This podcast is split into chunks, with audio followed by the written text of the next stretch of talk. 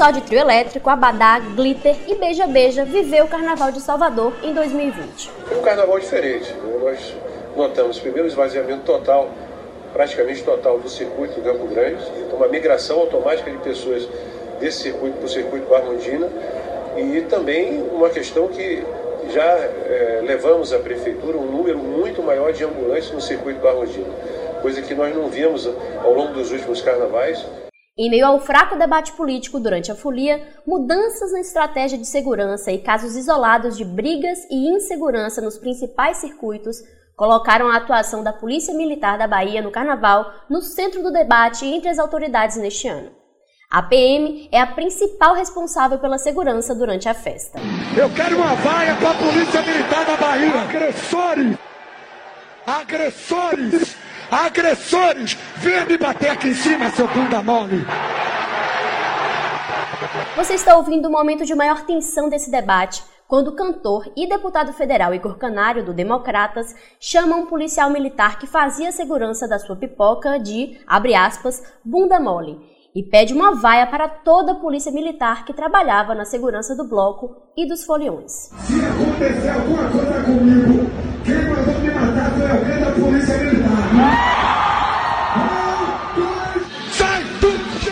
Quais foram os acertos e erros na atuação da polícia no Carnaval de Salvador? O que pode acontecer com o deputado federal e cantor Igor Canário ao ofender a instituição de segurança do Estado?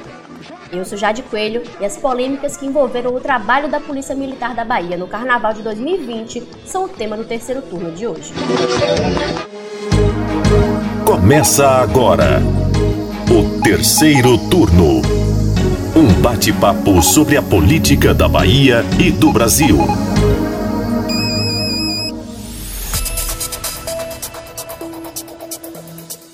E para debater esse assunto difícil e complexo, estão comigo os repórteres do Bahia Notícias.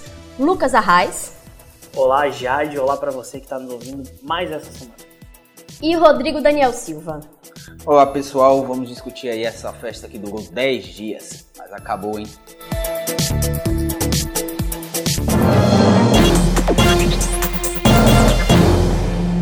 Para começar, eu queria destacar alguns números que foram divulgados pela Secretaria de Segurança Pública em relação ao balanço do carnaval desse ano. Foram 42 pessoas presas por câmeras de vigilância. No ano passado tinha sido uma pessoa né, presa pelo reconhecimento facial, esse ano foram 42.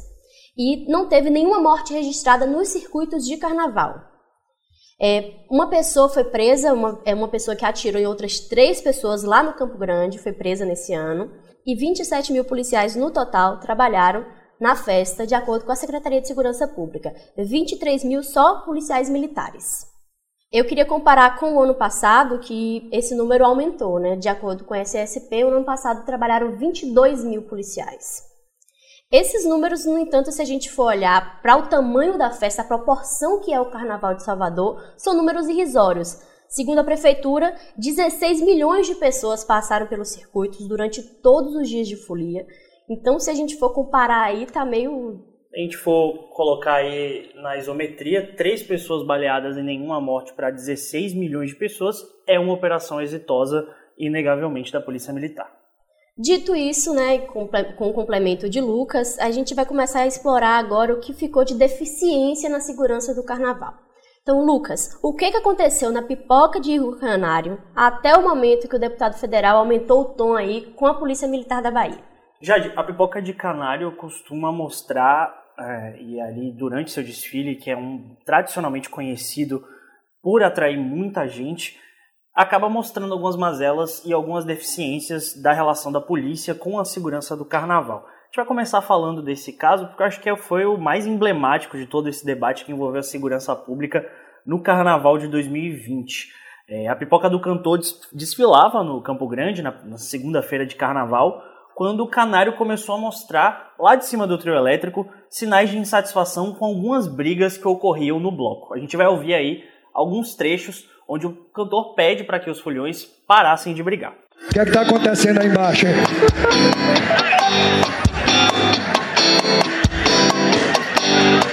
Passar na boa. Ó, Se vocês bagunçarem aí, os polícia vai chegar e vai quebrar vocês tudo aí. Não pode, velho.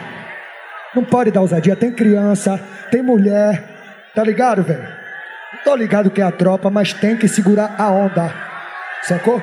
As queixas mais duras, no entanto, se dirigiram para policiais que tentavam cruzar a multidão durante o bloco de qualquer jeito. Em um primeiro momento, Canário chegou até a elogiar a abordagem policial de alguns policiais que, segundo ele, estavam sendo educados e fazendo a passagem de maneira correta. Vamos ouvir esse momento. Essa guarnição aqui é de verdade, ó. Essa daqui tem educação. Esses daqui sabem como é que trabalha. Esses aqui, ó. Esses aqui tá pedindo licença, sacou? Esses aí não tô agredindo não. Eu tô olhando daqui de cima. Esses elogios rapidamente se escalaram para críticas, segundo Canário, após passagens mais agressivas da polícia no meio dos fulhões. A imprensa tem que filmar essas faltas, sim, essas coisas aí, ó. Essa falta de respeito aí, ó. É isso que a imprensa tem que filmar. Tem que mostrar, pô. Tem que mostrar esse abuso de poder. Lucas, o fim dessa história a gente ouviu logo no início do podcast, né, que foi o cantor pedindo vaias para a polícia militar e falando que poderia ser morto. O interessante é que horas antes desse fato acontecer no Campo Grande, né, é, o comandante da polícia militar, Anselmo Brandão, tinha dado uma entrevista ao Bahia Meio Dia elogiando a postura de Canário em outros shows que ele tinha feito antes no Carnaval. E depois desse episódio, é, a Polícia Militar, o secretário de Segurança Pública, é, Maurício Barbosa, reagiram de maneira dura. Maurício Barbosa chegou a dizer que Canário seria responsável por qualquer coisa que acontecesse e o chamou e disse que a atitude do cantor era inaceitável. Depois, o governo informou que acionaria judicialmente é, Canário, a Procuradoria-Geral do Estado entrou com uma representação pedindo que o Ministério Público ajuize uma ação a fim de punir o cantor político Igor Canário. Diante disso, a gente procurou dois advogados para tratar sobre dois aspectos do que pode acontecer com o deputado federal Igor Canário com o cantor Igor Canário depois dessas ofensas à PM. Primeiro, a gente conversou com o advogado é, Gabriel Andrade, ele que é criminalista, especialista nessa área, e ele falou que sim, a partir da queixa-crime apresentada pelo Ministério Público Estadual feita aí pela, após a, a PGE ter sido acionada pelo governador, Canário pode responder por calúnia, inclusive em primeira instância, ou ainda responder pela queixa-crime ao atentado à honra do policial que ele chamou de bunda mole. Por conta da prerrogativa de foro, que não mais abarca aí esses tipos de caso, Canário pode responder na primeira instância. O, crime de calúnia é aquele crime onde há uma imputação falsa a alguém de um fato definido como crime. Então, é, esse, esse alguém, aí a, a, a, a PG entende tá, que, o, que o cantor Igor Canário teria, ao, ao, ao, ao, ao proferir as suas palavras durante o carnaval, ele teria é, imputado um crime à polícia militar. Só que a legislação vigente, ela só permite que pessoa jurídica ou que órgão público figure aí como vítima do crime de calúnia somente em caso de crimes ambientais, que não foi o caso aí claramente. Uhum. Então, haverá aí, com certeza, um óbice ao Ministério Público na análise da configuração deste crime de calúnia ou não. Óbvio que, aí, ressalvada a hipótese do, do policial militar, isoladamente, é, ele possa, sim, também ofertar a sua queixa-crime em desfavor do cantor Igor Canário, tá? A gente também ouviu um, um, advogado eleitoral. Ele já fala sobre a possibilidade do cantor Igor Canário ser acionado dentro do Partido Democratas. Por desrespeitar aí a legislação que fala sobre ofender a honra, Canário pode sim ser, ter um processo interno, sofrer um processo interno dentro do partido. Algo que o prefeito ACM Neto disse que não iria fazer. No entanto, existe a possibilidade de algum membro do partido, como o próprio vereador Alexandre Aleluia, que fez críticas públicas a Canário, procurarem a direção estadual e apresentarem uma queixa. O advogado, no entanto, fala que a chance de Canário perder o mandato por conta dessa situação é praticamente irrisória, apesar da possível interpretação de quebra de decoro parlamentar. Penso o seguinte, que é preciso discutir neste campo, é, no que efetivamente é a quebra do decoro parlamentar. Decoro é comportamento, é imagem pública, é honra, é dignidade. Então, aparentemente, analisando o Código de Ética e Decoro Parlamentar da Câmara, há uma margem para se discutir eventual abuso das prerrogativas constitucionais. Que prerrogativa é essa que o deputado tem? É o que a gente chama de imunidade parlamentar.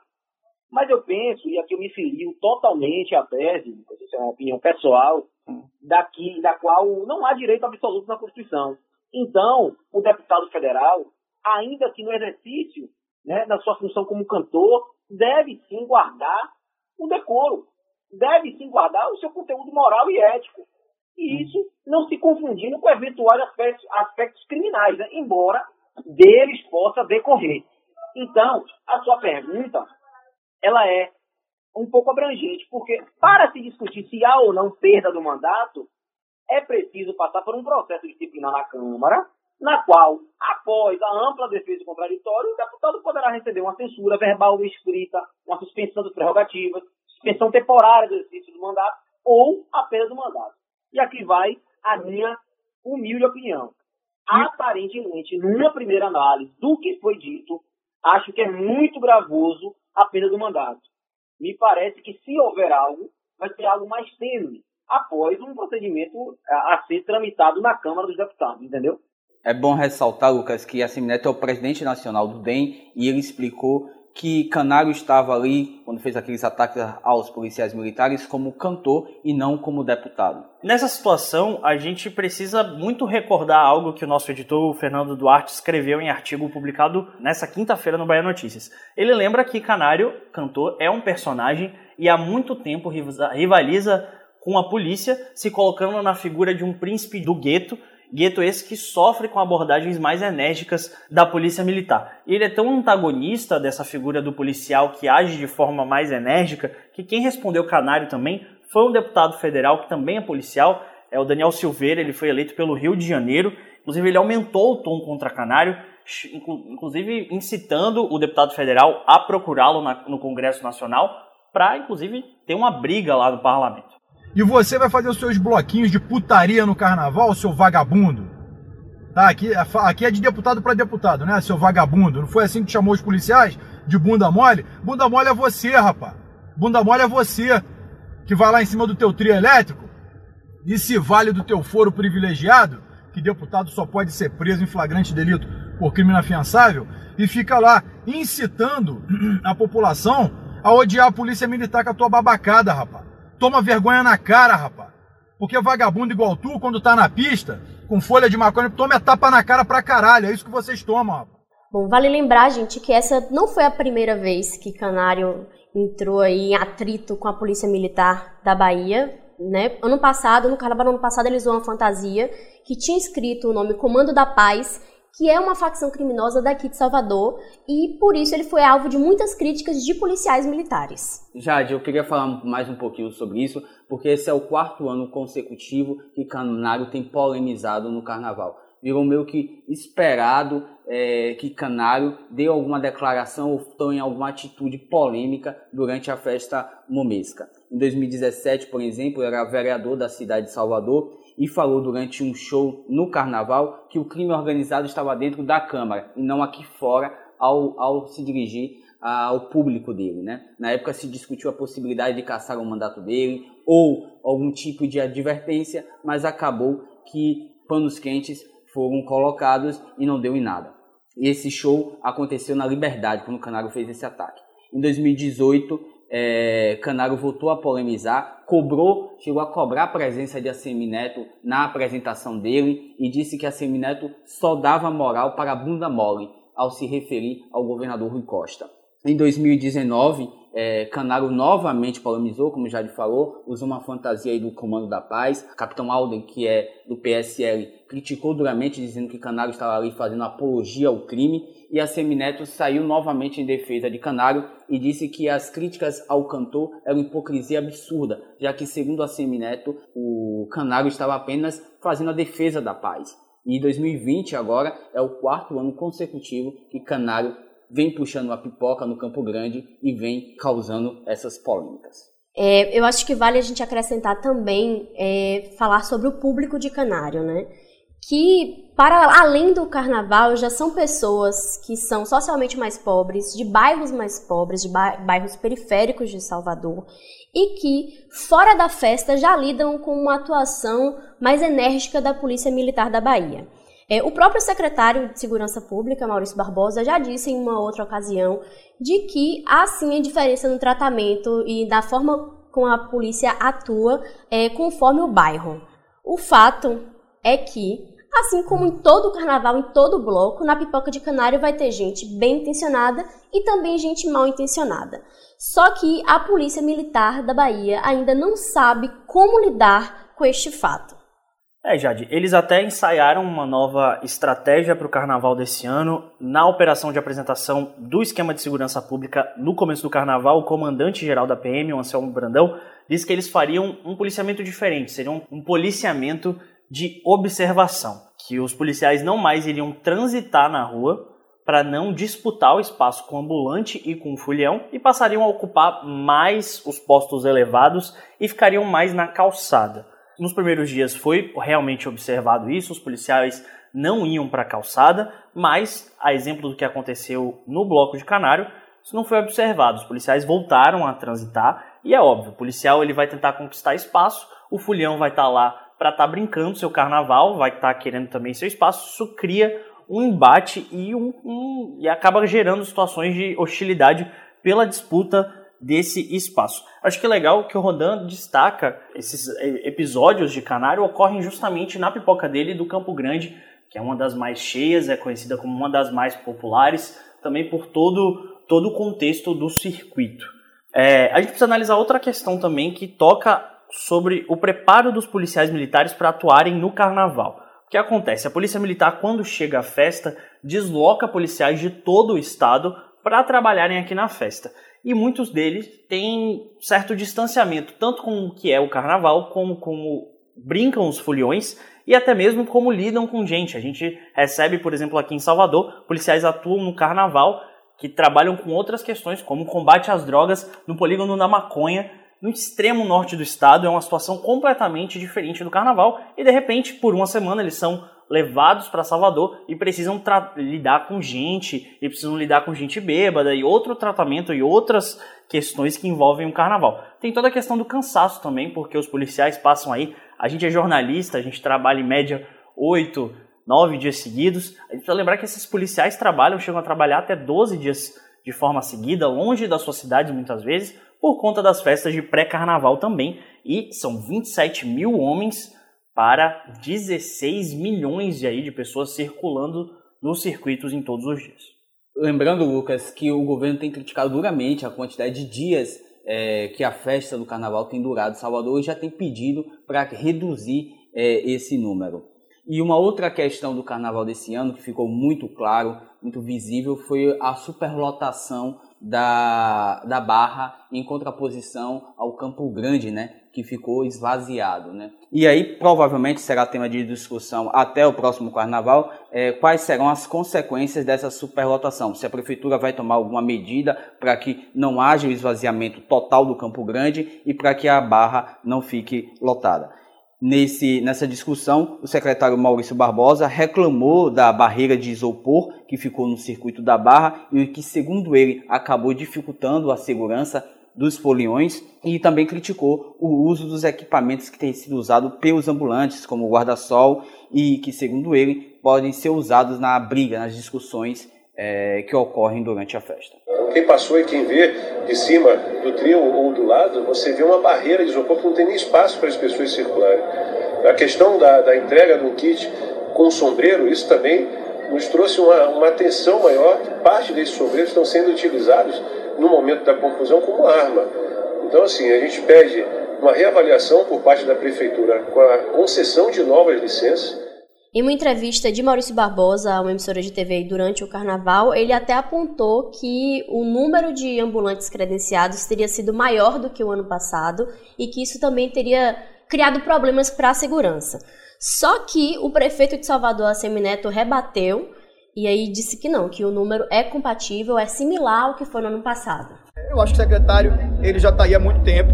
é, pelo menos pelo que me consta, é, nos, oito, nos oito carnavais que eu estou como prefeito, ele está como secretário de Segurança Pública. Ele pode pegar é, os registros fotográficos de todos os carnavais anteriores, não há nenhuma mudança, nenhuma diferença. Os ambulantes que foram licenciados esse ano são os mesmos, em termos de quantidade, que foram licenciados no ano passado. A disposição dos isopores é a mesma dos anos anteriores. Não há nenhuma novidade, não há nada que tenha mudado em relação ao ano passado. E o secretário e sua equipe, é, que já estão aí há muito tempo, sabem muito bem disso.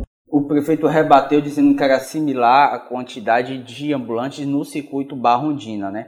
Que de fato ele admite que houve uma ampliação, mas em outros circuitos. É, agora, um secretário confidenciou para a gente em conversa reservada que muitos ambulantes é, estavam saindo do circuito do Campo Grande e indo para a Barra, justamente por causa disso, né, desse esvaziamento do Campo Grande em contraposição à, à lotação. E é bom lembrar que nos últimos anos, em virtude da crise econômica é, do país, houve um crescimento da informalidade. Né? Segundo o IBGE, o ano passado, 41% é, foi o número de, da informalidade no país, ou seja, de, quatro, de cada 10 trabalhadores, 4 hoje no Brasil estão no mercado informal. Falando ainda sobre essa discussão do, dos ambulantes, o prefeito Assemineto reagiu de forma dura e chegou a questionar ao governador se ele era a favor ou contra os ambulantes que trabalhavam na festa. Além da superlotação da barra ter aumentado as tensões na segurança pública do circuito, é, o secretário Maurício Barbosa disse que os ambulantes estavam, inclusive, utilizando o, os equipamentos dados pela prefeitura, ou pelo menos os criminosos estavam utilizando, mais precisamente os sombreiros, para atacar outras pessoas dentro do circuito. Lembrando que existe um grande portal para entrar na, na, no Carnaval de Salvador que dificulta a entrada de armas, então esses sombreiros dados da prefeitura seriam, teriam sido utilizados como armas. Realmente, a gente observou a superlotação, realmente a gente observa que a estrutura de isopores acaba dificultando que as pessoas saiam do circuito em situações de risco, também dificulta que a polícia acesse o circuito a partir da calçada. Existem sim esses problemas, mas nada deles são culpa do trabalhador. A gente não pode deixar aí que as pessoas trabalhem no sol. O que a gente já tem para o próximo no ano é a promessa da prefeitura rever algumas coisas, rever alguns equipamentos dados aos ambulantes. O prefeito Assemineto não disse nada de assertivo. Quem disse algo mais concreto foi o comandante-geral da Polícia Militar, Anselmo Brandão, que ele garantiu que esse modelo de policiamento por observação não vai ser utilizado do ano que vem. É, segundo o próprio Brandão, as pessoas pedem um remédio mais duro no que diz respeito à segurança no carnaval, por isso os PMs devem voltar para o meio do circuito, algo que causou as brigas que a gente viu, por exemplo, na pipoca de canário. Vamos ver o que acontece. Bom, antes da gente finalizar o terceiro turno de hoje, eu só queria comentar alguns outros destaques do carnaval. A gente focou muito aí na questão da segurança, mas teve também a presença do governador de São Paulo, João Dória, que passou pela 18ª vez o carnaval aqui em Salvador. Dória que se diz aí folião, que é apaixonado pela, pelo carnaval de Salvador. Mas aqui ele também falou de política. Dória e outros 19 governadores assinaram uma carta é, endereçada ao presidente Jair Bolsonaro depois que Bolsonaro atacou o governador da Bahia, Rui Costa, naquele episódio que, numa operação da PM, o ex-policial militar do Rio de Janeiro, Adriano da Nóbrega, morreu aqui na cidade de Esplanada. Dória disse, né, em entrevista ao Bahia Notícias, que apesar das diferenças ideológicas e partidárias que tem com o petista, com Rui Costa, é, o ataque de Bolsonaro foi uma coisa gratuita e ele considerou um profundo desrespeito ao governador da Bahia. Dória também aproveitou a oportunidade para reclamar da relação de Bolsonaro com os outros governadores. Segundo Dória, Bolsonaro não chama os governadores de nenhum dos estados, ou pelo menos aqueles que fazem oposição, para dialogar e criticou aí essa questão do pacto federativo que o presidente Paulo Guedes tanto falam, mas segundo ele na prática não se faz. Dória até fez uma, um comentário que eu achei engraçado que Jair Bolsonaro fazia uma gestão de WhatsApp. Bom, mais uma coisa que eu queria comentar é que Rui, a ausência de Rui Costa na abertura do carnaval. Rui, ultimamente, né, desde o ano passado, é, as festas populares têm sido marcadas muito pela ausência do governador. Ele faltou ao 2 de julho de 2019, ele faltou à lavagem do Senhor do Bonfim deste ano e à festa de Iemanjá. As desse ano foram justificadas pela questão de saúde, né? o governador passou por uma cirurgia no início de janeiro para retirar um nódulo da mama e ainda está se recuperando e segundo ele esse também foi o motivo por ele ter se ausentado da abertura do carnaval que aconteceu na quinta-feira. Ele foi convidado pelo, pelo prefeito de Salvador, ACM Neto, mas não compareceu. E Rui também no carnaval tem a saída tradicional do Ilê. Geralmente o governador participa, mas neste ano ele também não marcou presença. E aí, durante uma entrevista, o Rui Costa foi questionado se ele achava que isso não poderia atrapalhar a eleição municipal de outubro. E ele respondeu que não, que as pessoas não votam por comparecimento em festa. Terceiro turno.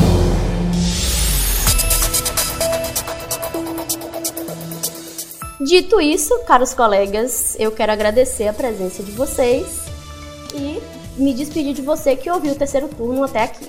É isso aí, Jade. Muito obrigado por mais essa semana e como diz o sábio poeta, é tudo nosso e nada deles. Esse é um programa de despedida do carnaval, mas também é um programa de despedida do nosso colega Rodrigo Daniel Silva, que a partir de agora vai nos abandonar, não vai fazer parte mais da bancada do terceiro turno. Muito obrigada, Rodan, por esse tempo aqui, pelas suas ponderações sempre muito pertinentes e boa sorte aí para você. Muito obrigado, gente. Estarei sempre à disposição do terceiro turno para participar quando for convidado, diga-se de passagem.